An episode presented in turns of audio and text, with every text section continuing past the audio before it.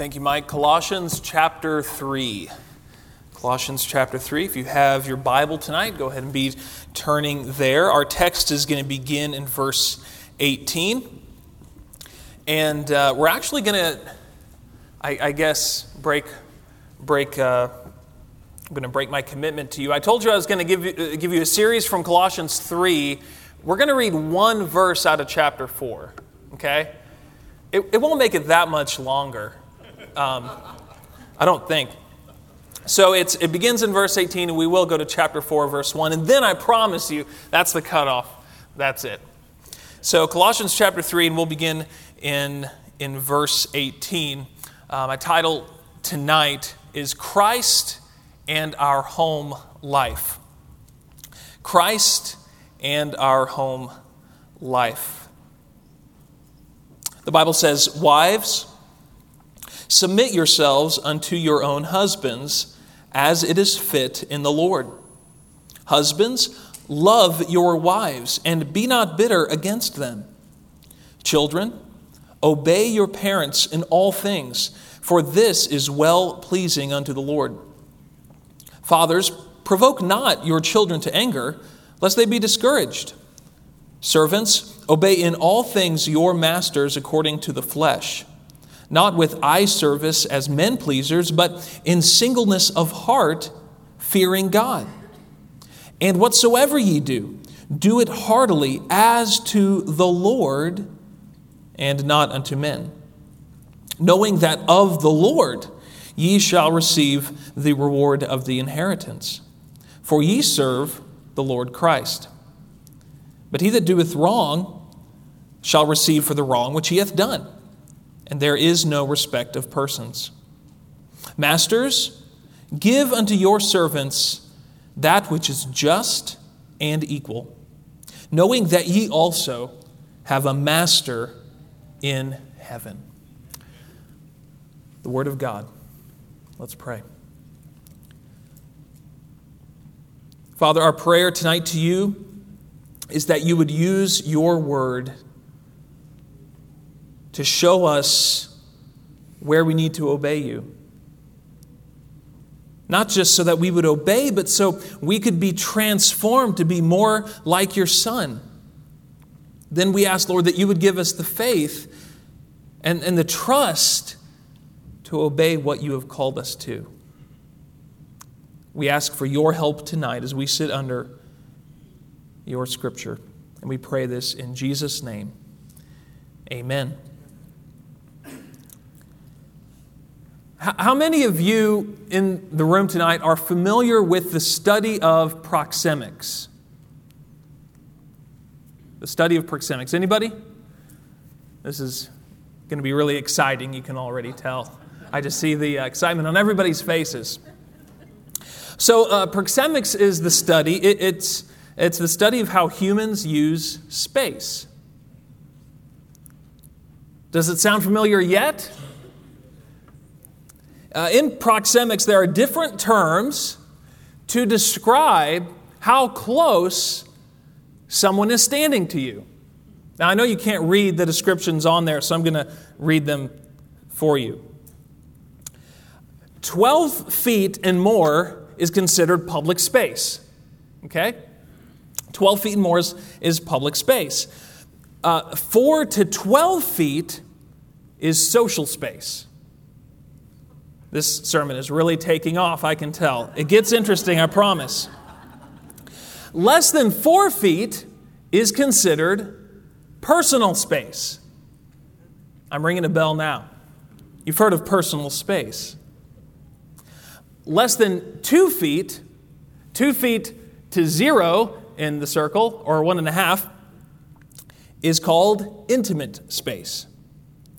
Now, there's a real interesting technical term um, for when someone crosses from one zone into another when we don't want them to. The term is discomfort. Has anyone that you know have has anyone ever came into your personal space when they were supposed to be in your social space?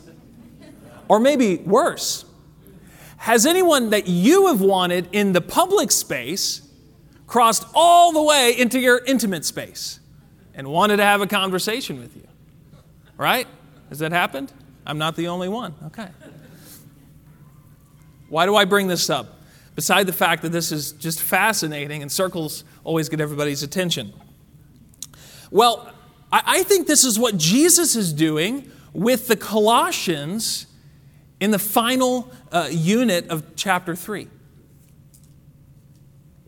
Paul has told the Colossians that, that they needed to remember their identity in Christ. They needed to remember that they are living a resurrected kind of life. And he's told them that this involves a lot of things. As, as individuals, they get up every day and they go to war with their old life ways, their old life clothing that they're putting off. And they're also supposed to be putting on the new life clothing, which is the character of Jesus. But he doesn't stop there, does he? Uh, Paul doesn't just address them as individuals. So, so these, these requirements can't stay vague or nebulous. They're also part of a church. And that's what we learned in, in verses 15 to 17 that the Christ centered life doesn't just affect me and it doesn't just affect you as an individual, but as part of a church. So you're not just supposed to be a loving person, but you need to show love to your brothers and sisters in Christ in real, tangible ways.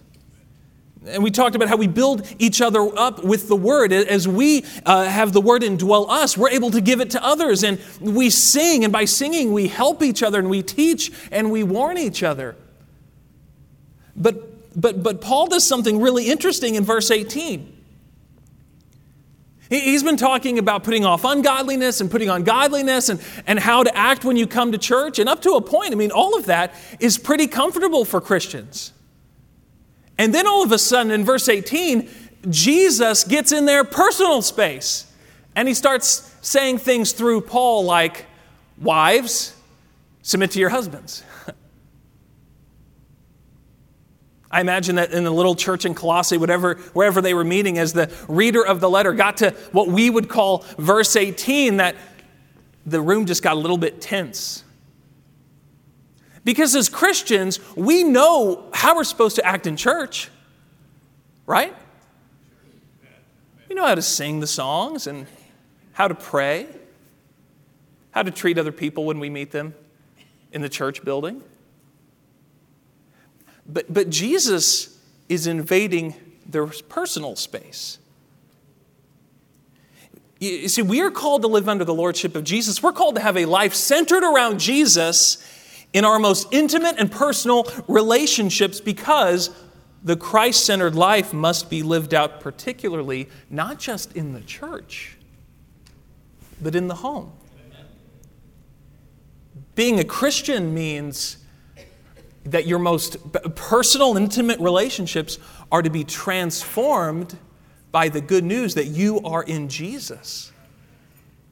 That you're called to live a resurrected life, not just in front of the deacons and not just in front of your connection group and not just in front of your pastor, but with your wives, your husbands, your children, and even in your vocation. We could kind of look at it like this Paul explores uh, three relationships in this light the, the wives and husbands, the children and parents, and then the servants and masters. Marriage, parenting, and vocation. Now, there's a couple things I think we should notice up front before we get into the particulars.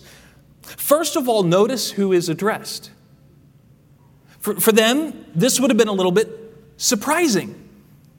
Because in the ancient world, there were lots of household codes. Okay, and in, in the Roman, uh, for, for, for people living in the Roman Empire, a household code was this it was a list of instructions for men that, that told them how to keep all of their property under control. And their property meant their slaves, their children, and their wives. Paul doesn't just address the men in his household code. You've read this a hundred times, so for us, this is kind of old news. But they start hearing this household code being read for Christians, and it's not just the men that are addressed, The wives are also addressed as, as persons who make choices, who are ethically responsible people. And it's not just the wives that are addressed, even the children are given commands. And the masters are told to treat their slaves with dignity, and even slaves are addressed as if they're persons, because for, for Christians, they, they were persons. Paul addresses everyone. Not only does he address everyone, but notice the order. Wives are addressed before husbands. Women were ignored and looked down upon in the ancient world, but Paul addresses them first. Then notice that children are addressed before fathers, and slaves are addressed before masters. This is very upside down, isn't it? But if you've read the Sermon on the Mount, you know the whole Christian life is upside down. That being in the kingdom of Jesus and knowing Jesus means your values and your priorities and how you see things are totally different than how a fallen world sees them. So Paul addresses everyone that would have been in the household. Notice also there's a recurring theme. Okay, I'm sure you picked up on it. Verse 18 As it is fit in the Lord. That's not the only one. Verse 20, this is well pleasing unto the Lord. Verse 22, fearing God. Verse 23, as to the Lord. Are you catching on to something here? Verse 24, of the Lord ye shall receive, ye serve the Lord Christ. And then chapter 4, ye also have a master in heaven. Now, we have to look at all of that. It's just overwhelming. We've read so few verses, and Jesus is brought into this so many times that here's what I, I, want to hopefully head off at the pass. If you come to this text or if you listen to this sermon thinking you want some sort of spiritual life hacks, you, you want to have a better marriage, or you want to have better kids, or you want to do better at your job, listen, you're totally missing the point. That's not what this text is about. Now, if we take Scripture seriously, a lot of us will have better marriages and we will have better relationships with our children and we will have a better relationship with our employees or with our employers. But this isn't spiritual life hacking. These aren't hot tips to make your life better or more comfortable. Paul's concern and the Colossians' concern ought to be this we want to know how to live in the Lord. We want to know how to live a life that's all about Jesus, that's Christ centered. Now, if we do that, it will change those relationships. But we're not coming to this, we're not meant to come to this text. I think Paul is making that very clear. We're not meant to come to this text for ourselves, for selfish ends. We're coming to this text asking, how can I live a life that's about Jesus? That's how this is meant to be read. And it's only in reading it that way that we'll even be able to follow what it tells us to do. This life is all about living in the Lord. So, as we look at this passage, there are three areas of life or three relationships that Paul deals with. Now, the first one is the relationship between wives and their husbands. Wives and their husbands, the marriage relationship. And here's the first instruction I know this is what all the women wanted to hear coming to a midweek service. The first instruction is this Wives, submit to your husbands. We need to, to think about submission. First of all, we need to admit that the Bible does teach this and not ignore it or pass over it or try to reframe it. But second of all, we need to think about submission in light of what the rest of the New Testament says about submission.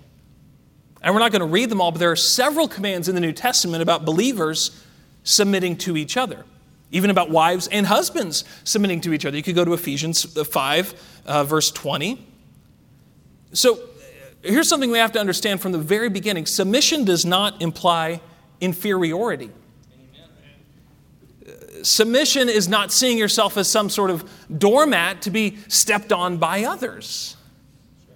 Paul has written elsewhere that males and females in God's sight are equal. He says so explicitly in his letter to the Galatians.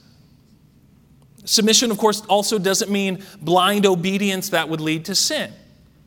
Paul's not teaching that if these wives have a, have a husband that tells them to go do pagan sacrifices or to go kill someone that they should obey. Now, this is the kind of submission that's fitting in the Lord Christian submission. And of course, we also see it doesn't mean blind obedience because Paul is addressing them as Paul addresses women and gives them a command. They have the responsibility to make choices and live for the Lord. They're, they're people. So if submission isn't those things, then what is it? Submission is, is this it's a cooperative demeanor that puts others first. It's not, it's not being a doormat. It's not not having a will of your own or having a, a mind of your own, but it's cooperating to put others first. The, the command involves this. N.T. Wright puts it this way By submitting to her husband, the Christian wife must forego the temptation to rule her husband's life. And this applies to Christian wives today. If you're married, God is calling you to cooperate with your husband's leadership. Not to be stepped on by him, not to be hurt by him or abused in any way, but you're called to cooperate. You're called to, to uh, forego this temptation to try to run or dictate his life. That's what God calls you to do. How, how exactly can you do this? Well, you can, you can encourage him, encourage his strengths. Uh, probably one of the most important ways, especially in the context of this passage, uh, that, that you can submit to your husband is by supporting his momentum in the spiritual leadership of his family. And I'm just going to get very practical. This is really a super practical message because it's a very practical text, okay? Um, if your husband has any inclination to pray with you or pray with the kids, support that. Remind him of it. Get behind that. That's a great uh, uh, kind of spiritual momentum that you can get behind and lift up and support. If he wants to be more faithful in attending church, or, or maybe more faithful in what he allows uh, the, the kids to do in the activities of the church, get behind it, support it, encourage it. That's how you, that's one way that you can submit uh, to him, cooperate with his leadership. But we should notice that this is a one sided command. Husbands aren't off the hook. The wives need to be Christ centered in how they submit. And, and by the way, we have an example here because no one submitted like Jesus submitted. Now, and we get a great picture of this in 1 Peter 5 and in Philippians 2. Uh, Jesus was the, the ultimate example. And this is why, by the way, this is fitting in the Lord to submit. This isn't an arbitrary command, this isn't an outdated Victorian ethic. No, submission from the wife means you are imitating Jesus in how he saved us. Uh, Jesus, and I think Philippians 2 probably brings this up just the best. Jesus put others first and cooperated with his Father's will like no one ever has. Jesus sacrificed more to submit to his Father's plan than you will have to sacrifice to submit to your husband's plan. Jesus put others first in his submission more than God will ever ask you to put others first. And here's the cool thing about submission this isn't just living out some old fashioned command.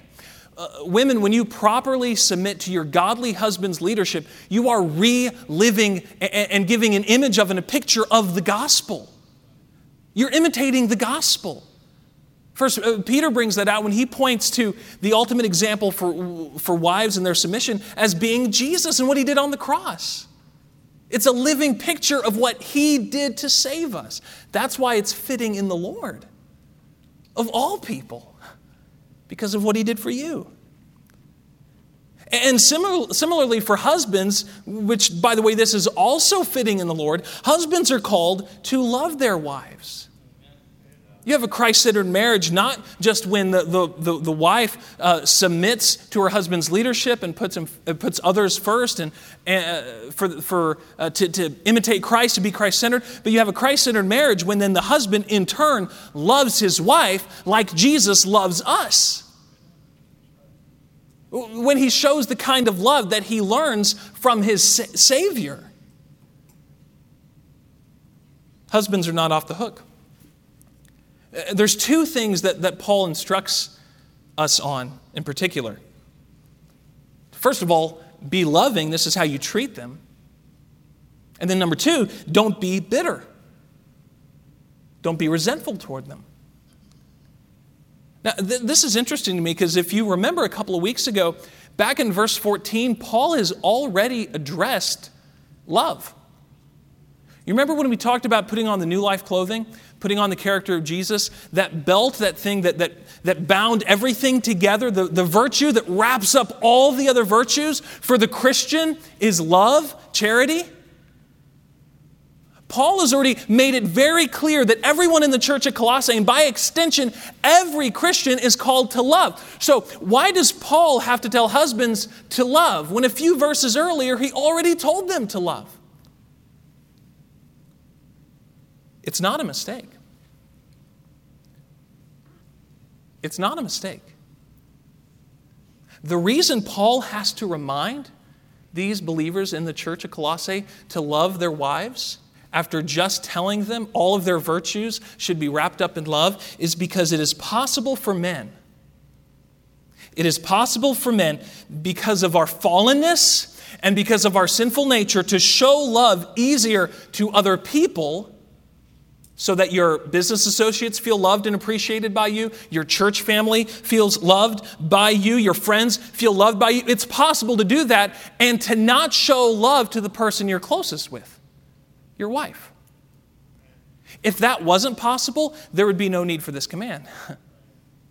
but we need this verse because it is possible for us men to be loving to everyone else except our wife. Why is that? Maybe it is because since we're in this covenant relationship, we know that there's this expectation that whatever we do and however we fail, we, expect them to stick with us, and we don't have that same covenant relationship with other people, right? if we're really hateful or arrogant or rude toward our friends, we know we, they may not be our friends tomorrow.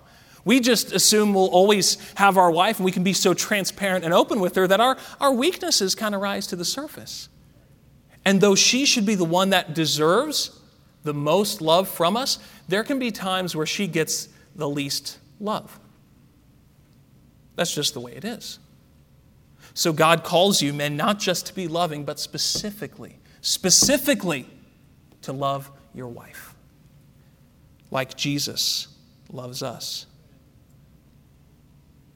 And don't just love, love them without bitterness Love them without resentment. It's, it's possible that you can get up tomorrow morning and try to start a new pattern of showing love to your wife, but internally you resent them for who, you, for who they are, that internally you're bitter against them for how they don't meet your expectations or they don't do everything you want them to do. And, and listen, no matter how much you show that outward love and try to fix your marriage like that, if you still have internal resentment, you're not doing what Jesus is calling you to do. It's not enough if your wife feels loved if internally you're bitter about her. Because when Jesus loves us, He's not doing an outward show to cover up inward resentment. No, when Jesus shows love to His children, He means it. And men, when you show love to your wife, you are called to mean it. Treat them with love. Feel toward them with no bitterness. Why should we submit and love? Because it is fitting in the Lord. So, as, as husbands that are believers in Jesus, you need to understand that, your, that, that, that the full measure of your Christian maturity is not what other people in the church think about you how our church family uh, feels about us and how they see our character and how they see our growth in the Lord, that is important. Verses 15 to 17 make that clear. But it's not enough, men, that your church family thinks you are a spiritually mature Christian. Your wife needs to be loved without bitterness if you're going to grow in the character of Jesus, if your life is going to be Christ centered. That's why you need to assess where you're at. You can start with asking her if she feels loved. And when it comes to your bitterness, you may have to ask the Lord about that.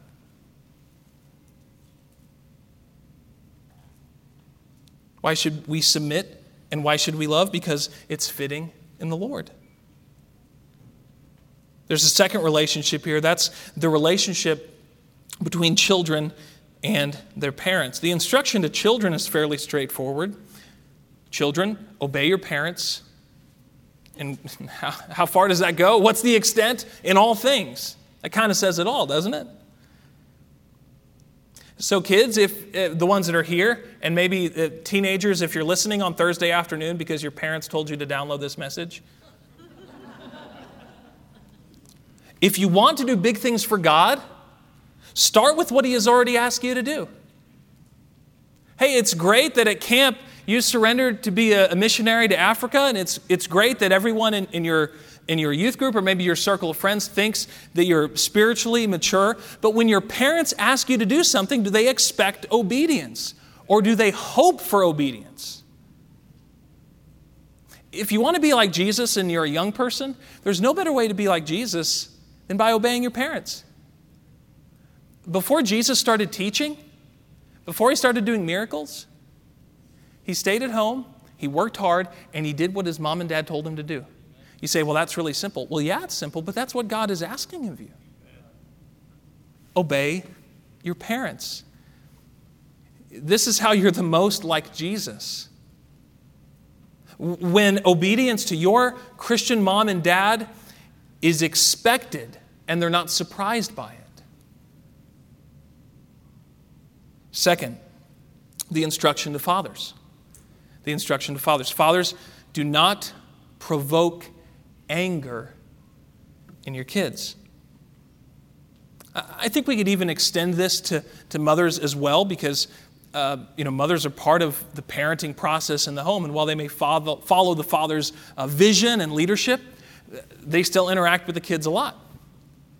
Don't provoke them to anger. This has a lot of implications. Um, sometimes when our kids misbehave uh, and we explain it to other people, and I have done this, our explanation for why they're misbehaving so bad, our explanation for why they're always angry at us or maybe why they're acting rebellious, it, often our explanation goes to them, right? Well, they're going through the terrible twos or the terrible threes or the terrible fours, or you can just, you know, there's a terrible for every stage of life, I think. This is just the stage they're going through. They had too much sugar last night. They didn't get up on time. They didn't go to bed on time. Their friends are a bad influence. Now, I, I want to be careful here. I don't want to say something the text isn't saying, okay? The Bible does not say that when your children are angry at you that it's always your fault. I mean, if you tell them to not play in the road and they get angry, you shouldn't say, Well, I need to be a good dad, go play in the road. No, don't do that. Please don't do that. Sometimes our kids get angry because they're sinful, right? And then there's even other, other explanations. Sometimes this is a very real issue. Kids could get angry or emotional, emotionally out of control because of physical or physiological problems, chemical imbalances. I want to allow for that. But, but here's the thing if this text means anything, it means this. Some of our ch- uh, children's emotional problems can be attributed to how we parent. If God tells us fathers to not provoke our kids to anger, that means it is possible we can do something that does provoke them to anger. That it can actually, at the end of the day, be our fault.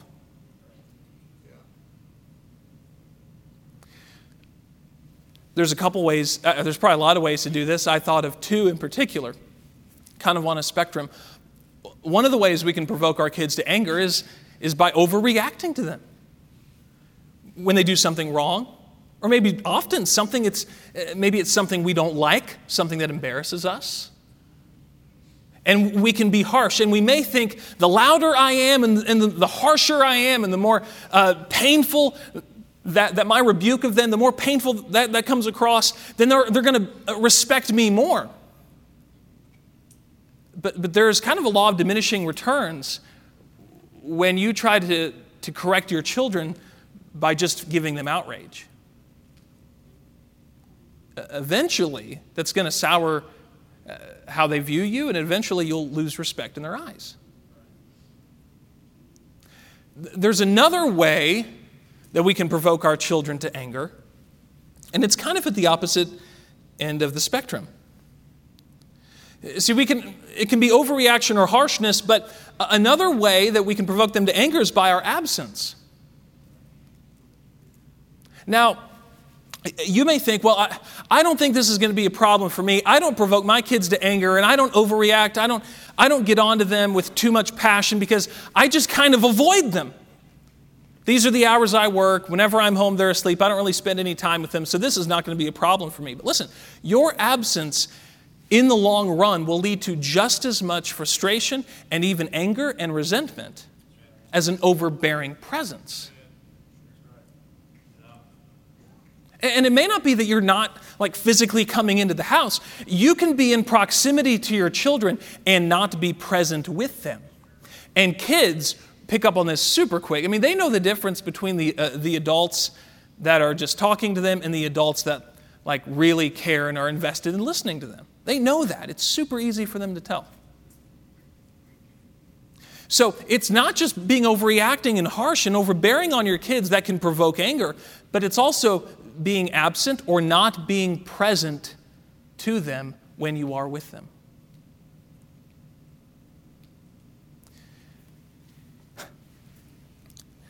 This all really all comes back to Jesus again, doesn't it?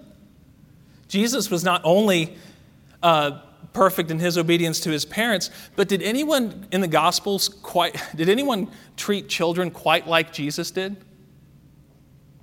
Uh, we have the, the, the, contrast between how the disciples thought about children. They saw them as an obstacle, as a problem, as a, as a difficulty to really doing God's kingdom work. And Jesus didn't just say, no, they're not an obstacle or no, they're not a problem. Jesus said, uh, children are the kingdom of God. This is what the kingdom of God consists in.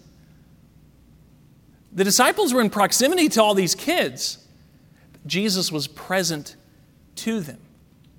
And I think there was a reason the kids were running up to Jesus and not the disciples. J- Jesus never did anything to, to justly provoke children to anger. We just see him loving and welcoming. And, and parents, especially fathers, that's the pattern for us. That's the pattern for us. This is what pleases the Lord in our parent child relationship. Kids, obey your parents like Jesus. And parents, be obeyable like Jesus. The third relationship is servants and masters. When Jesus comes into our personal space, he not only calls us to put our marriage and our parenting under his lordship, as if that wasn't enough, but even our vocation, how we think about our work. He, specifically has commands for masters and servants or slaves. Now, this really covers everything because no one in the ancient world had less dignity than slaves. You could not be more at the bottom of the rung of society than if you were a servant or a slave. And, and, by contrast, no one had more power to demean or to take dignity from others than a slave master. Jesus addresses them both and tells them how to think about their work. And Paul includes both of them in his instruction. In verses 22 and 23, slaves are told to obey their masters, not only doing their work, but doing it with sincerity. This is, this is, these were not cool jobs. Slaves didn't get the cool jobs, right? They did the stuff no one else wanted to do. Because if somebody else wanted to do it, the slaves wouldn't be doing it. They did the kind of things that people avoided the leftover work to make civilization keep going. But Paul says there's a way for them to do this with sincerity. If you're a slave, how do you do your work with sincerity? How do you mean it? How do you actually care about your job? I mean, there's all reason, all kinds of reasons people today lose passion about their job. They changed your benefits, or they like moved the water cooler, or they don't give you free coffee anymore. How could slaves take their job seriously and care about it when the, their whole world treats them like pieces of property? because these are just their earthly masters. Their work to their earthly masters is it, that doesn't give the full picture. They also have another master. They may have someone in their life and in their job who is acting like a Lord, but they ultimately serve another Lord. They may be at the bottom, uh, the very bottom of the rung of society in their kingdom, but they're part of another kingdom. They have another motivation that people on the outside won't see, another purpose for their work. In verse 24, uh, Paul explains that even though they have menial labor in this life, even though servants are ignored and despised and looked down on this life, they have an inheritance coming. And, and the word inheritance doesn't, isn't just a fancy way of saying wages or, or a, a paycheck, it literally means an inheritance. They're heirs to property and possessions, they're heirs of a kingdom. No one on the outside looking in would see them as heirs, but they're doing their work knowing I'm working toward an inheritance. I'm an heir with the Son of God. And I get to come to this awful, terrible job in the first century Roman world, and I get to work and show other people how He has transformed my life. I get to make much of Jesus, who will one day give me an inheritance that, that would blow the minds of my wealthiest owners. These men and women had nothing. To, their, to the people who knew them, they were nothing.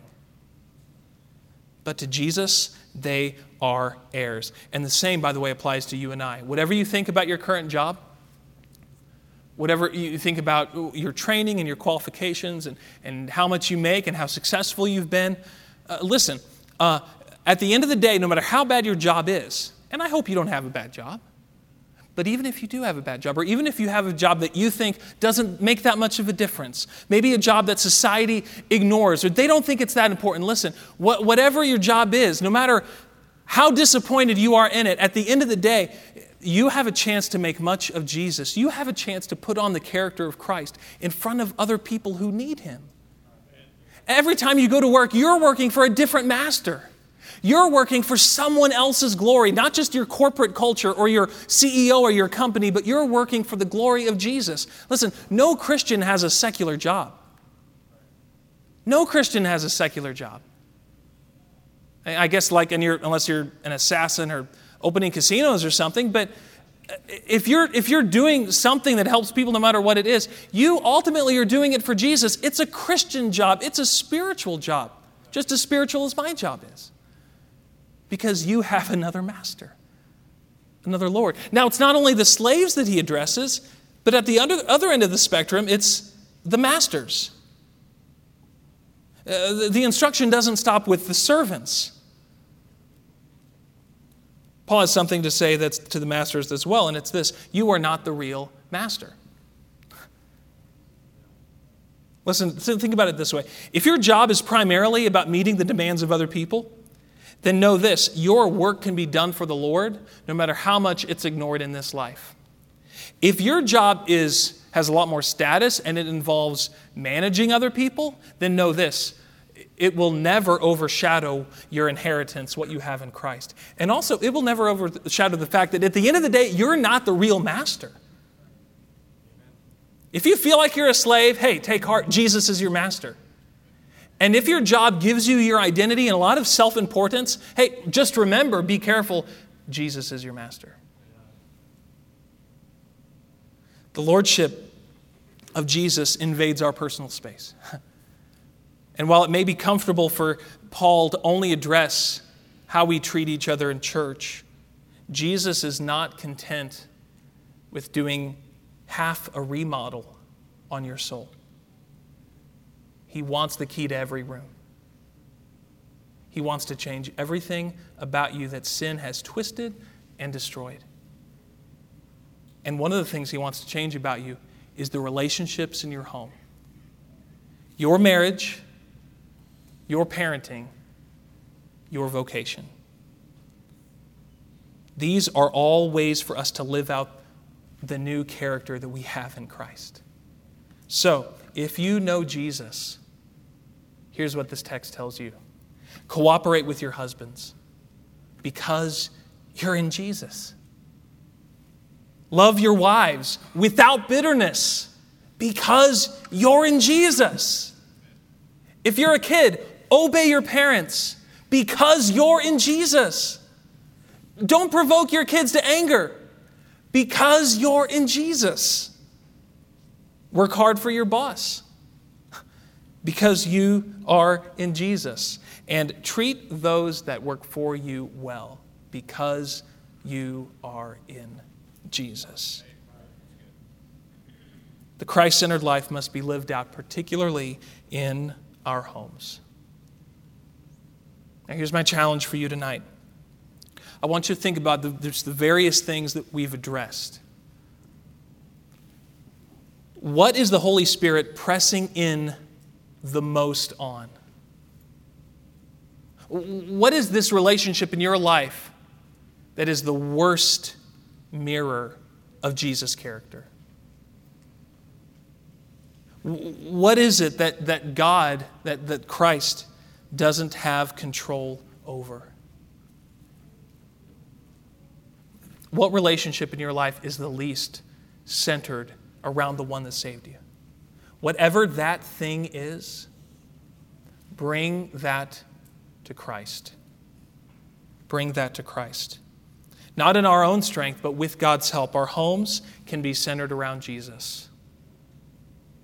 Jesus can invade our personal space.